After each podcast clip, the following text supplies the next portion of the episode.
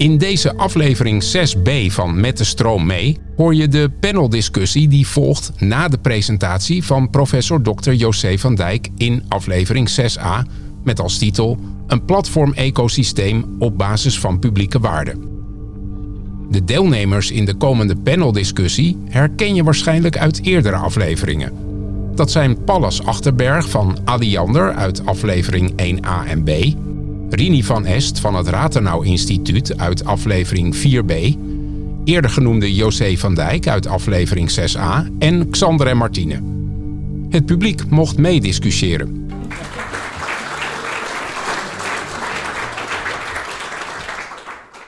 Misschien ook goed om nog even kort voor te stellen, want dat hebben we eigenlijk nog helemaal niet gedaan, wie er nog meer aan tafel zitten. En dat hebben we hier in ieder geval Pallas Achterberg. Nou, ik kan je best zelf even vertellen wie je bent en wat je doet. Ik ben Pallas, werk bij Alliander, bij de Raad voor Leefomgeving. En hou me met allerlei maatschappelijke vraagstukken bezig rondom energietransitie. Digitaal is daar zeker eentje waar ik al heel lang mee bezig ben. En artificiële intelligentie is het volgende terrein, inclusief de metaverse en de sensoring en alles wat daarin gebeurt. Dus de wereld wordt alleen maar groter. Dankjewel. En we Rinie. Ja, mijn naam is Rinie van Est. Ik werk als onderzoekscoördinator voor het RADO Instituut. Ik zit ook 1 dag in de week op de TU in Eindhoven. Daar ben ik hoogleraar Technology Assessment and Governance. En ik vind het samenkomen van de digitale transitie en de energietransitie razend interessant. Dankjewel. Ik denk dat jij hem nu overneemt, Martine. Ik had ook een artikel voor jou gelezen in de Trouw, waarin je heel helder stelde dat er een Europese boom, je gebruikt hier in jouw verhaal de metafoor van de boom. En in dat artikel zeg je, er is een Silicon Valley boom, er is een Chinese boom, nou dat zagen we ook op dat plaatje. En eigenlijk is het niet mogelijk om een Europese boom te creëren. Ik zou dat eigenlijk als startvraag willen inbrengen. Ik heb de indruk dat wij vanuit dit netwerk van de Club van Wageningen toch altijd wel gedacht hebben dat wij een Europese boom konden creëren. Dat voelt ergens na jouw verhaal best wel naïef. Misschien is het ook wel een vraag even ter check bij Rinie en Pallas. Misschien hadden jullie helemaal niet de indruk dat wij met de Club van Wageningen een Europese boom, een federatief model, we hebben er allerlei woorden voor gehad, probeerden te creëren.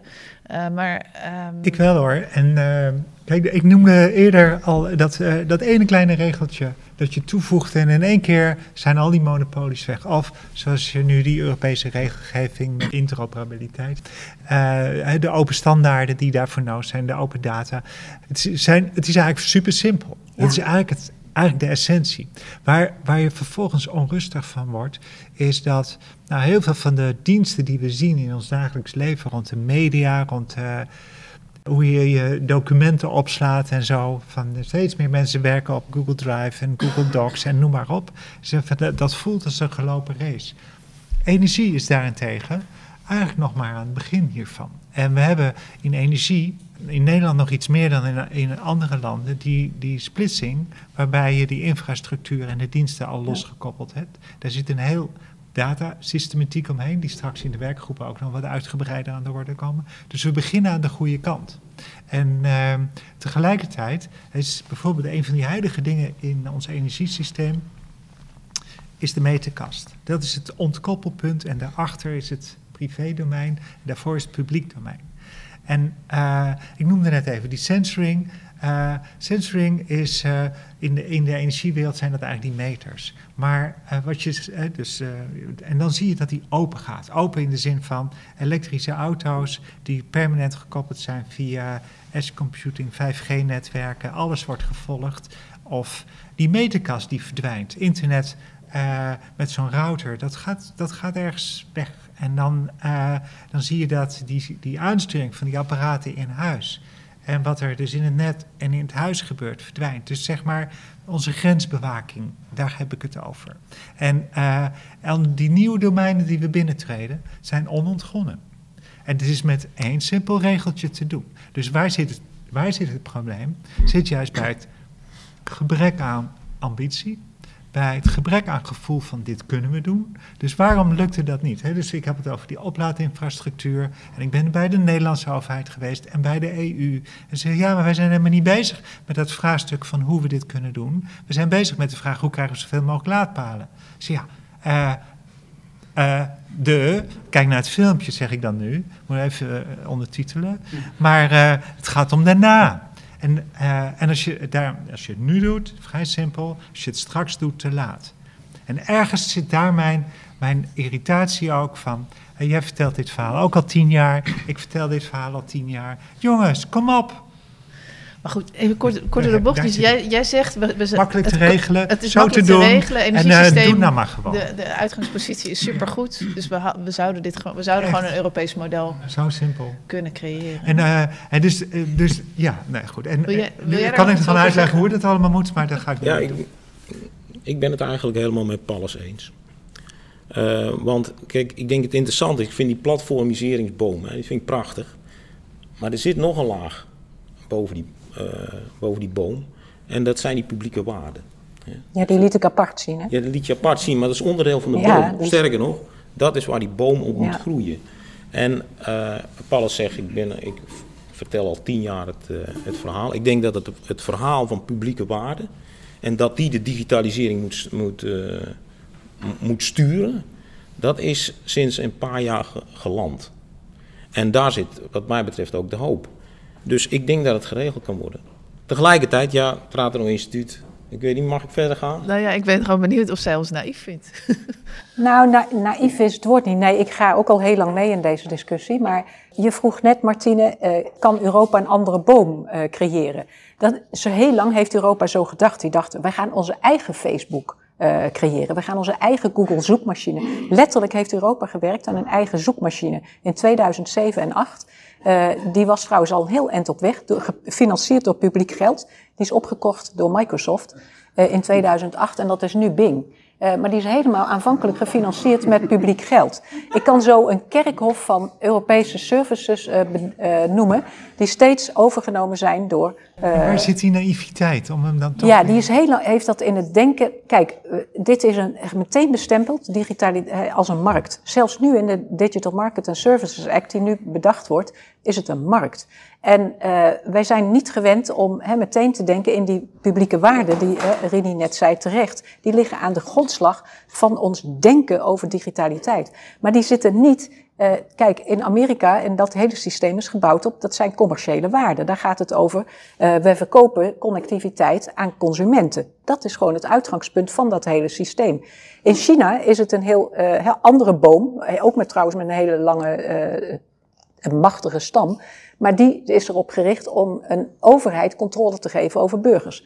Waar willen we nou in Europa naartoe? En dat is moeilijk. We kunnen daardoor geen gebruik maken van die systemen van die andere twee. Wij gaan uit van een soort balans tussen overheid, markt en civiele sector. En die civiele sector heeft nooit digitale diensten ontwikkeld. Daarom leg ik ook zoveel nadruk op het creëren van alternatieve diensten door burgers zelf. Maar om dat te laten slagen, moeten wij eerst voorwaarden creëren waarop die opgenomen kunnen worden in dat systeem. Dus ik zeg altijd, die boom, ik heb ook een plaatje met een Europese boom, die ziet er dan anders uit, die heeft niet zo'n lange stam en heeft heel veel takken. En die heeft heel veel civiele organisaties die dat decentraal willen regelen. Maar daarvoor is het essentieel dat die overheid, met name de Europese overheid, die principes die ik net noemde als interoperabiliteit, dataportabiliteit en openheid, dat is die vastleggen in de wet. Want als je die niet hebt, dan kun je net zoveel bouwen als je wilt, maar dan zit je gevangen in dat ene systeem wat je geïmporteerd hebt. Maar de kern van het verhaal volgens mij, van waarom heeft het zover kunnen komen, dat heeft te maken met een heel naïef marktdenken binnen de overheid. Daar ben ik het mee eens. Dus, en ook een naïef geopolitiek denken. Maar naïef in de zin dat het vrije marktdenken heeft geleid tot een monopolie, tot een monopolistische markt. Dus dat is de naïviteit die erin zit en dat is ook de situatie waar we nu in zitten. Wat ik bedoel is, dat zie je toch, doe er wat aan. Ja, nou, daar ben ik helemaal mee eens. Die challenge. Iemand uit de zaal. Ga ik over dezelfde vraag van naïviteit? Voor een deel wel. We hebben een aantal keer het woord level playing field gehoord. Olivier van Hazelaar.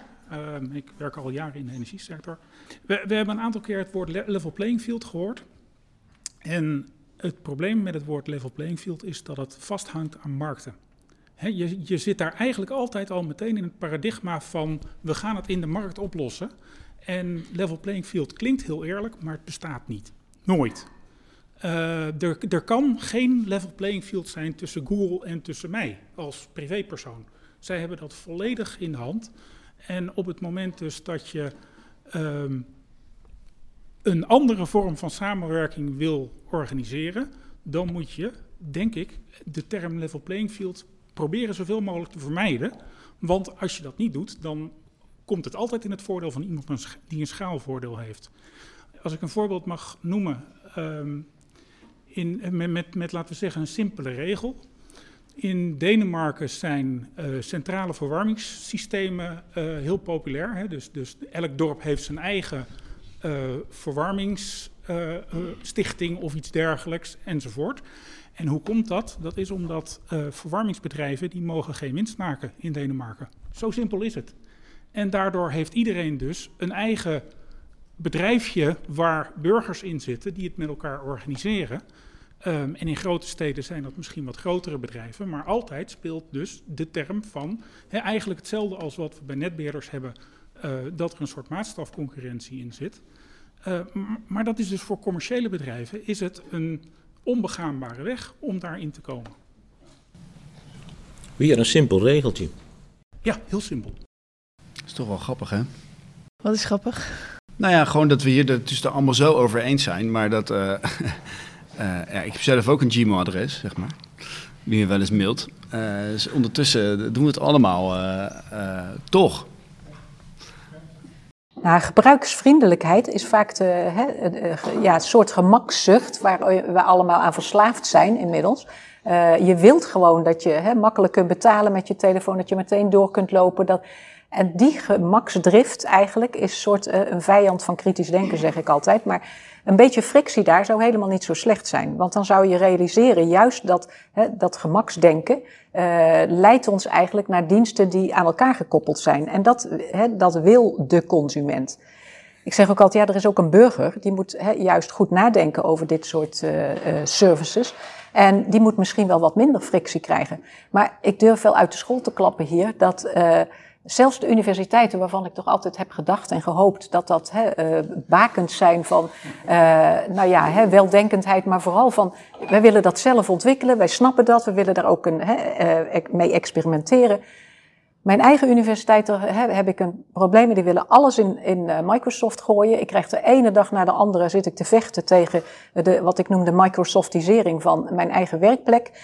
Ik doe zelf van alles met open source. Ik heb allerlei initiatieven. Ik probeer een nieuw learning management systeem. Dat heet Moodle, maar dat is heel centraal in het onderwijs. Kun je helemaal zelf vormgeven. Alleen, dan moet je een paar mensen opzetten. Dat kost dan initieel geld. En ja, de ICT-office manager zegt dan... ja, maar het is niet veilig genoeg. En al onze gebruikers willen dat het gemakkelijk koppelt aan alle andere diensten. En straks krijgen we een hack. En als ik die verantwoordelijkheid uitbesteed aan Microsoft of Google... een van de twee, want ze hebben die markt in handen... dan kan ik dat ook uitbesteden, die verantwoordelijkheid. En dan... Ja, een groepje van onze medewerkers zegt... ja, maar waarom zitten wij op deze universiteit? Wij willen juist tinkeren, wij willen juist dat anders georganiseerd wordt. Maar de belangen van veiligheid en leveringszekerheid... is volgens mij echt zo'n energieterm... die gaan altijd voor op dit soort principes. En ik vecht daar steeds tegen. Het lijkt wel steeds tegen de bierkaai. Wat je beschrijft, je redeneert even vanuit gebruiksgemak... Maar er zit ook die security. Ja, security is altijd het tweede argument. Daar zit een subtiliteit in dat de regels waaraan je moet voldoen... op een of andere manier toevallig precies passen bij die bedrijven... die ook toevallig hebben meegewerkt in de werkgroepen om die regels op te schrijven. Dus waar het lijkt alsof we voldoen gewoon aan regels... zit er iets subtiels in de manier waarop de voorschriften worden geregeld... de manier waarop de standaarden worden gedefinieerd. En daar zit heel veel... Dus het gaat ook over kennisniveau bij de overheden. Het gaat om kennisniveaus bij... en dan bij de grote bedrijven, de kleine bedrijven. Het komt allemaal van de grotere bedrijven. Die zetten dan vervolgens de standaarden neer. Pas toevallig altijd precies... op hun eigen producten. En daarmee creëren ze dat monopolie. Rinie, wat wilde jij zeggen? Nou, ik wilde even een ander luikje openen, omdat, kijk, jij noemde het punt van transparantie. En hoe kun je hier als burger of ook als politicus in godsnaam over meepraten? Het is een gigantisch complexe ontwikkeling. Die elektriciteitsmarkt die is heel complex. Hier zitten heel veel experts. Die digitalisering, hoe werkt dat allemaal met die platform? Dus hoe kun je dat in godsnaam in het publieke debat brengen? Het RADO-instituut heeft een studie gedaan. Stroom van data. En om te pogen die hele complexiteit zeg maar mee te nemen. Dus niet om op een naïeve manier naar dat kijken. En tegelijkertijd te zien van, wat speelt hier nou? Kijk, wat wij zagen was dat, nou ja, je hebt dus verschillende... Er komt een nieuwe energiewet, komt eraan. En wij zagen dat die energiewet, het doel daarvan is het genereren van een level playing field. Hè, op het gebied van data. Dus die data moet toegankelijk zijn, die moet uitwisselbaar zijn tussen verschillende partijen. Wij zagen dat het met name ging over gereguleerde data. Hè, dus data van slimme meters. Hè, er wordt hier altijd gezegd, data voor de meter. Dat wordt gereguleerd op dit moment. Als je nou ziet, we hebben ook naar nieuwe datapraktijken gekeken. Dus dat zijn datapraktijken van energiegemeenschappen. Ook van Tesla. En hoe de netbeheerders data inzetten. Die zetten ook platformen in. Dus dat is die platformdiversiteit die je dan wil. Maar die is vaak gebaseerd op andersoortige data. Data van slimme apparaten. Dat zijn eigenlijk die Internet of Things data. En daar gaat die energiewet niet over. Dus de data die een centrale rol gaat spelen in die energietransitie. En die dus grotendeels straks in bezit zal zijn van die grote databedrijven. Dat wordt niet gereguleerd. Dus er is een gigantisch gat tussen nou ja, die idee van je kan het eigenlijk als je wil simpel reguleren. Maar er is geen aandacht voor. We reguleren voor mij was toen ik in deze sector kwam, ik kwam uit digitaliseringshoek en toen werd mij verteld voor en achter de meter.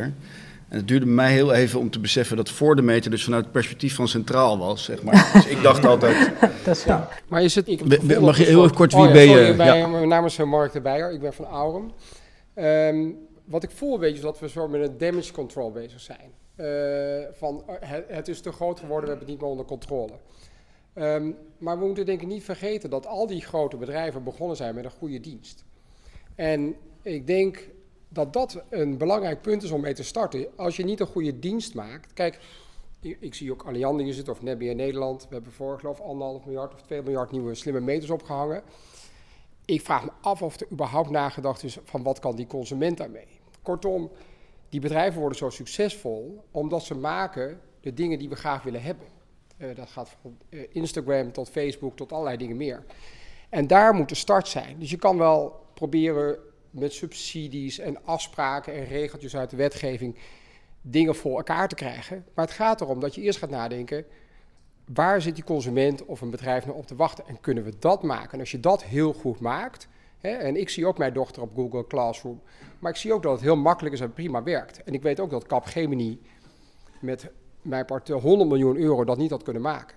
Dus daar ligt een heel groot ontstaan van wat nu dan een probleem is. Maar het is gestart met goede bedoelingen en goede oplossingen. En ja, ik zie ook wel dat dat uit de hand loopt. Dat we nu moeten reguleren of dat we in betere banen moeten leiden. Maar niet vergeten dat het begint bij een goede oplossing. Die mensen willen hebben en adopteren. Nou, ja. Dat is denk ik het kenmerk van elk van die 5 bedrijven. Die zijn allemaal begonnen met 1 hele goede dienst die fantastisch heeft gewerkt. Het probleem zit hem in dat ze zijn gaan uitbreiden naar beide richtingen, naar de takken en naar de infrastructuren. En daarmee eigenlijk een machtsbasis hebben uitgebreid tot een complete vendor lock-in. Ik sprak voor... Amazon of Google. Precies. Cloud, en dan het probleem is dat je niet meer kunt switchen als je daar eenmaal in zit. En daar moet je dus op focussen. Als je daarin een breuk kunt aanbrengen, dat je bijvoorbeeld per se moet kunnen switchen als je naar een clouddienst van een andere partij gaat. Nou, als je daar open standaarden voor mandateert en echt zegt, dit gaan we wettelijk vastleggen, dan heb je een ander verhaal, want dan kun je kiezen. Kunnen ze nog steeds gemakkelijk maken, maar ze mogen niet meer eigenlijk voorkomen door bijvoorbeeld hele hoge fees te heffen of het technisch onmogelijk te maken om die interoperabiliteit uit de weg te gaan. En daar zit volgens mij de hele clue, maar niet in het dat ze geen goede diensten hebben. In het begin dat die energiesector nog in de kinderschoenen staat op dat vlak. En ik denk, ja, het begint dus bij goede diensten nog en niet bij wetgeving of... Nee. Kijk, er zijn ook heel veel wordt er gewoon... Nou, wacht even. Ik zeg het is en. Het is niet of. Want ik ben helemaal voor om goede diensten te creëren. Ik ben er zelf met een paar bezig. Maar als je niet die wettelijke kaders creëert dat die diensten mogelijk kunnen functioneren binnen dat ecosysteem, dan zit je dat voor niks te doen. Dus je moet en doen. Je moet niet aan één ding tegelijk werken. Maar de vergelijking gaat ook een beetje mank. Want we hebben een goede dienst. Er wordt elektriciteit geleverd. Het punt is dat we schone elektriciteit willen hebben. En dat betekent dat het hele net aangepast moet worden. En de vraag is, hoe doe je dat? En de vraag is, van hoe krijg je inderdaad... Daar staat de Club van Wageningen voor. Rathenau Instituut trouwens ook. Hoe krijg je een eerlijke, inclusieve, democratisch bestuurbare elektriciteitsvoorziening die schoon is en betaalbaar? Hoe krijg je dat voor elkaar? Dus we hebben wel helder wat voor dienst we willen hebben, hoor. En de vraag is, hoe krijgen we dat geleverd? Ik vraag me soms af of dat helder is van wat die diensten die we willen leveren en wat de consument op zit te wachten en hoe dat eruit moet gaan zien. Ik denk dat maar er is toch alle ruimte om dat te doen? Zeker. Ik hoor straks in de pauze graag welke nieuwe diensten die allemaal in ontwikkeling zijn.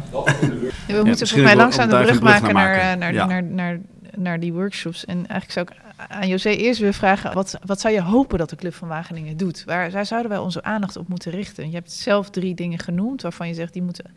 Nou, dus niet achter elkaar of in de tijd uitgespreid, maar die moet je tegelijk allemaal aan werken. Dat is de enige manier. Maar als je dat vertaalt, je zegt ik weet niks van het energiesysteem of nauwelijks, maar wat zou je hopen dat we doen? Nou, ik hoop dat er hier een heleboel creativiteit voor die alternatieve diensten ook komt, maar tegelijkertijd ook een goede blik op hoe die infrastructuur zich verhoudt tot die nieuwe diensten. Want als je niet dat ecosysteem als geheel ziet, dan zie je maar een deeltje. En dat is een beetje zoals iedereen kan met een handje een stukje olifant aanraken, maar niemand ziet de hele olifant. En ik zou zo graag willen dat juist deze club niet alleen de eigen sector ziet, met een stukje van die olifant, maar ook de poten die daaronder zitten en de grond waar die olifant op staat. En dus eigenlijk de hele wereld in dat perspectief ziet. En ik denk dat er zijn zoveel parallellen tussen die sectoren. Ik vind het ook verbazingwekkend dat wij elkaar niet allemaal kennen en elkaar versterken in dat denken over hoe moet die boom er anders uitkomen zien. Ja. En ik zal dan verklappen wat we echt letterlijk gaan doen. Namelijk gaan aan 3 dingen werken. Eigenlijk hebben we het opgesplitst in 3 vormen van data. Procesdata, beleidsdata en transactiedata. Als je dat dan in die olifant plot, waar zit dat dan voor jou? Toen ik het net zag, vond ik het interessant. Ik heb nooit zelf dat onderscheid gemaakt. Maar bijvoorbeeld beleidsdata heeft alles te maken met hoe houden we die open en hoe kunnen we daar veranderingen in zien. Ik denk dat, wacht even, je noemde... Procesdata. Hoe dat voor de energiemarkt precies werkt, dat weet ik niet. Bij het onderwijs is het heel duidelijk, procesdata zijn superbelangrijk, omdat ze hangen aan bijvoorbeeld analytics, machine learning services, zitten heel vaak gekoppeld aan cloud. Dus daar zit je alweer in die hele boomstructuur vast, die verticale integratie. Dus ik hoop dat we steeds nadenken van, we hebben hier een klein stukje, hoe verhoudt zich dat tot het geheel? Als dat het uitgangspunt zal zijn van die 3 lagen, dan komen we hier straks terug en hebben we allemaal een klein stukje van die puzzel om in elkaar te leggen. Nou, José, heel erg bedankt voor je verhaal. Ja.